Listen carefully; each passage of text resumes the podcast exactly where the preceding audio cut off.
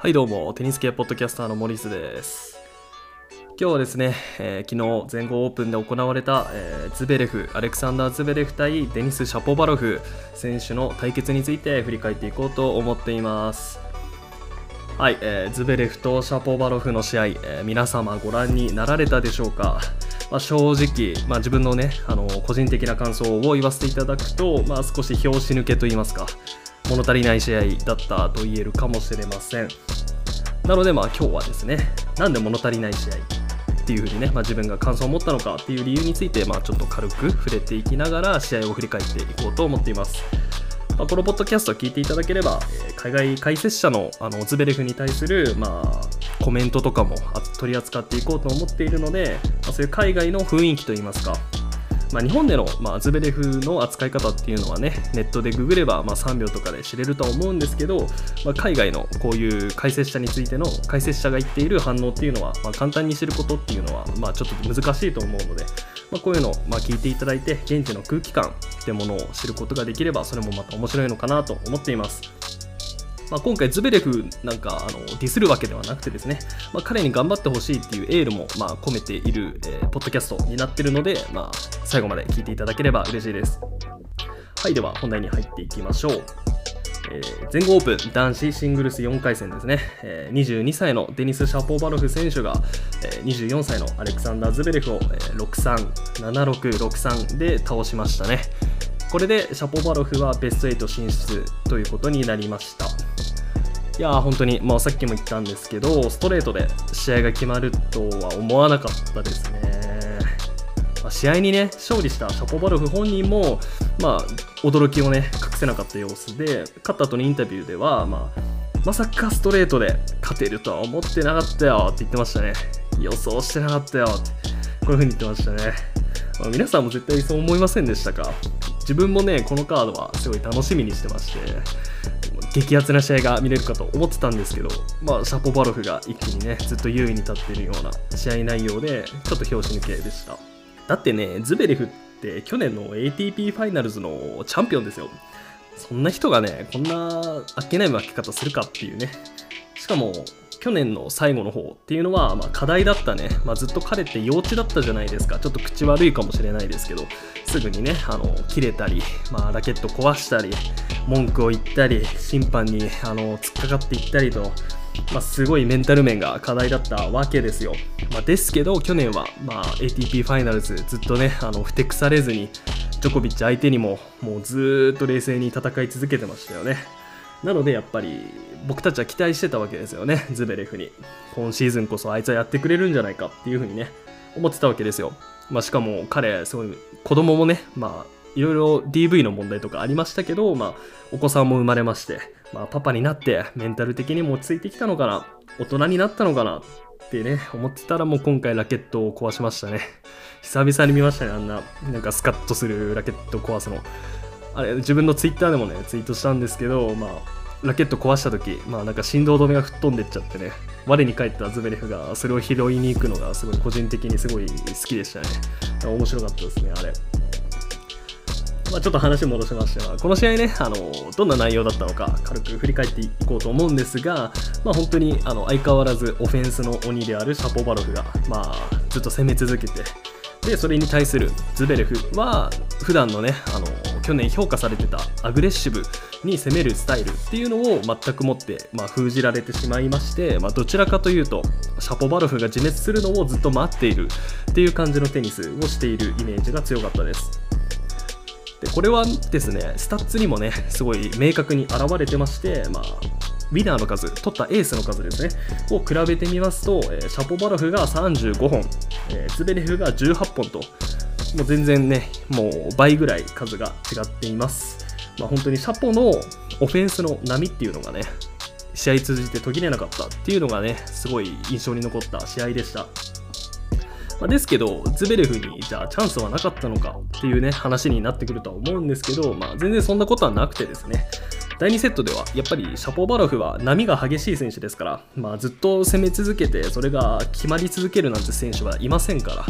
なのでシャポバロフもね第2セットではサーブがすごい調子悪くなってきていましてまあスタッツで紹介させていただきますと、まあ、第2セットだけでダブルフォルトを2本、えー、ファーストが入った確率は58%と低調しましたねでしかももっとひどかったのが、えー、セカンドサーブが入った時のポイント獲得率はわずか38%これはすごいキープ難しいっていう風にね思える数字なんですけど、まあ、実際第2セットもシャポバルフが取ったという結果になりました。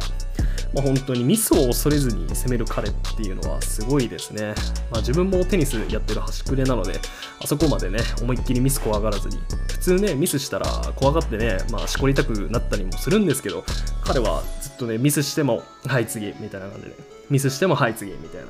本当にエースが取れればもうそれで儲けもんみたいなそういう強気のテニスをしますよねも逆にねシャポバロフ普段彼の試合見てる方もしかしたらねあのなんで守んないんだとなんでそれも打ち込むのっていうね、ショットも結構あるんですよね。あの例えばね、今回の全豪オープンでもね、あの自分印象に残ってたプレーは、そのズベレフにバック側をちょっと走らされたんですよね、コース疲れて。で、ただループボールだったのでバウンドは高かったんですよね。で、シャポバロフどうするかなと思ってたら、なんかね、次のショット捨ててジャックナイフしたんですよ。え？って思いましたね。ディフェンスするつもりないのか、こいつは、みたいな。で、そのポイントはね、あのズベレフがボレーして決まっちゃったんですけど、まあ、そういう面が結構、チャポバルフはあります。あとはスコア関係なしに前に出たりね、ラブ40とかでもサーブボレーを仕掛ける男ですからね、彼は。なのでやっぱりもっとディフェンスしろよってね、忍耐力つけろってね、見てる方は思うんですけど、まあ、インタビューでもね、あの本人言ってましたね。あの忍耐力は俺生まれつきないんだよって、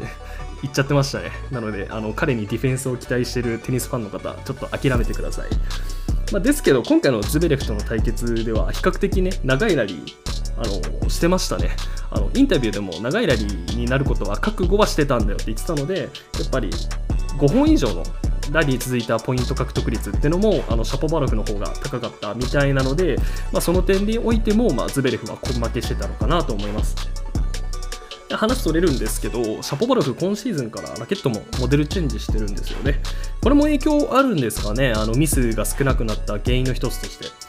まあ本当に前回の、まあ、今 V コアからあモデルは一緒なんですけど、まあ、ヨネックスの V コアから E ゾーンっていうラケットに変更してます。で V コア使ってた頃はすごいアウトする数が多かった気がするんですよね自分はあの飛びすぎてたと言いますかあのシャポバロフね結構フルスイングするタイプの選手なので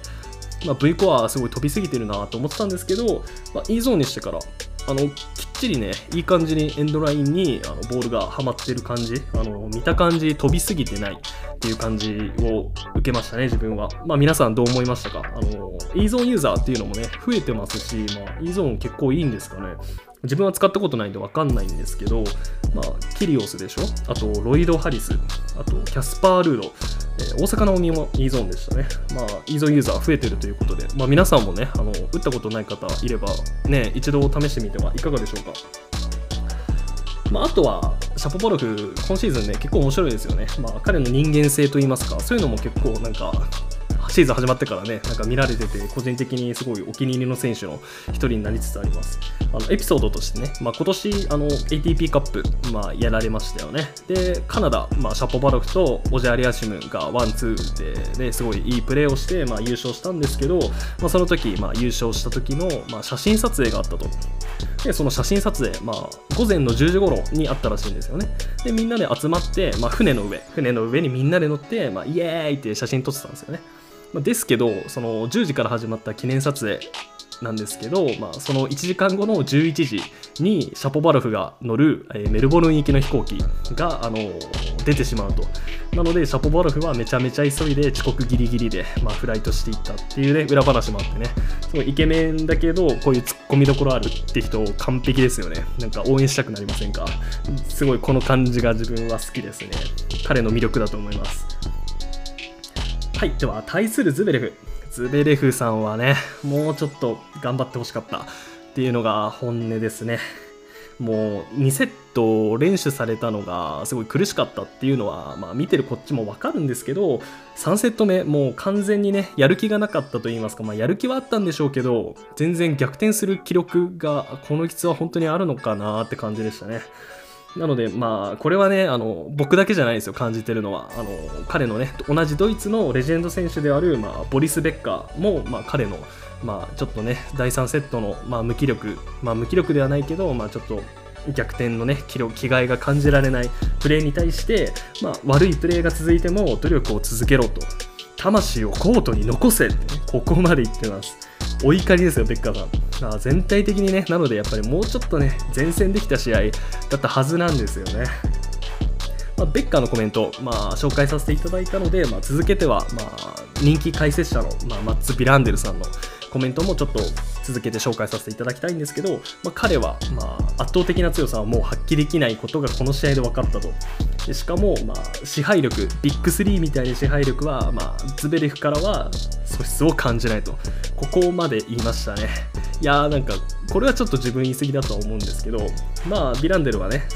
加えて彼らの世代、まあ、ズベレフと、まあ、オジェとかベレッティーニとかこの世代はまあ本当に変わる変わる優勝する世代なんだろうなっていうふうに言ってましたね。まあ、ひどい言われようですよ。まあ、ですけど、まあ、ビランデルとベッカーがここまでね、あのちょっとがっかりしちゃった理由っていうのも、まあ、本当にね、わかるんですよね、僕たちもね。あの前後が始まる前にね、ズベレフ結構でかい口叩いてたんですよね。あのメドベメドベデフとジョコビッチが去年の、えー、ビッグ3だったと。テニス界のビッグ3は俺このこの3人だと言って、まあ、ちなみにね、このビッグ3に含まれなかったチッチパスは怒ってましたね。あの、プレイしてね、結果で語らせてやるみたいなこと言ってましたね。テニスに語らせようってかっこいいこと言ってましたけど、まあ、あとはですね、練習するとき、あのなぜかね、ズベレフ今回ね、あの全豪オープン練習してたときは、オリンピックウェアをね、着て練習してたことがあったんですよね。でメディアがですねあのなんでオリンピックウェア着て練習してるのってズベレフに聞いたら、まあ、彼は、まあ、金メダリストですから金メダルを取った時みたいに、まあ、ジョコビッチを倒しましたから彼はその時。ジョコビッチを倒した時の気持ちを思い出したいんだってかっこいい顔でねキリって決め顔で言ってたんですよね。なのでやっぱり僕たちはどうしてもね期待しちゃったわけですよ彼には。まあ大きな期待があったんですよね。なのでやっぱり期待外れな結果で終わってしまった今回はやっぱり非常に残念だったとしか言いようがないんですよね。まあ、ですけど、まだシーズンも始まったばっかりですし、まあ、ズベレフもま復活するはずです。本当にそう信じてます、自分は。まあ、去年はこっから上げ上司でしたからね、あの彼は背高くてね、あの結構速いコートが好まれる風にね、思う方もいると思うんですけど、まあ、去年はマドリードでも優勝してます。でしかも全仏も準決勝まで行ってます。なのでやっぱりクレーがね、意外と得意っていうことを考えると、まあ、この後ダブルサンシャインとかマスターズ控えてますが、まあ、クレーシーズン入ったら、まあ、またね調子を上げてくるのではないかなと自分は思ってます。というか上げてもらわなきゃね守るポイントの方が多いので、まあ、どうなるか分かんないですけど、まあ、ランキングも下がっちゃうかもしれないですし、まあ、今回ねあのもし優勝できてれば全豪オープンでね世界ランク1位も見えてただけあってやっぱりこういう喪失感といいますかそういうのをこういうクレーシーズンで取り返していただければ、まあ、個人的にもすごい嬉しいなと思っています。でまあちなみにねシャポバロフの次の対戦相手はラファエル・ナダルとなっています。来ましたね。レフティ対決ですよ。超攻撃型レフティのシャポバロフ対、えー、超ディフェンシブスタイルのナダル、まあ、これはちょっとねかなり面白いですね。まあ、ナダルも、まあ、シャポバロフが驚驚くべきポテンシャル持ってるよってすごい褒めてたのでこの間、まあ、すごい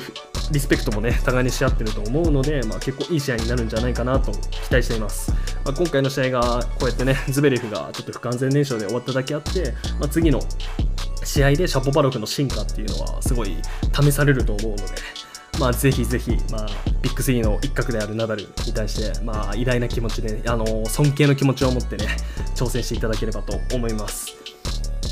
はい、では今日の話にまとめていきます。えー、ズベレフとシャポバロフの試合はちょっと拍子抜けするような流れになってしまいましたね。で、まあ、シャポバロフには、まあ、次のね、ナダル戦すごい頑張ってほしいと思います。で、まあ、ズベレフ、まあ、クレイシーズンで、まあ、頑張ってもらいたいですね。まあ、調子を取り戻していただいて、まあ、今回はチチパスより先にね、まあ、煽ったチチパスより先に負けてしまう形になってしまったので、まあ、今後はね、これをね、まあ、チチパス2回してやるつもりだと思ってね、頑張って勝ってもらいたいなと思います。はい、では今日はこれで以上になります。最後まで聞いていただいてありがとうございました。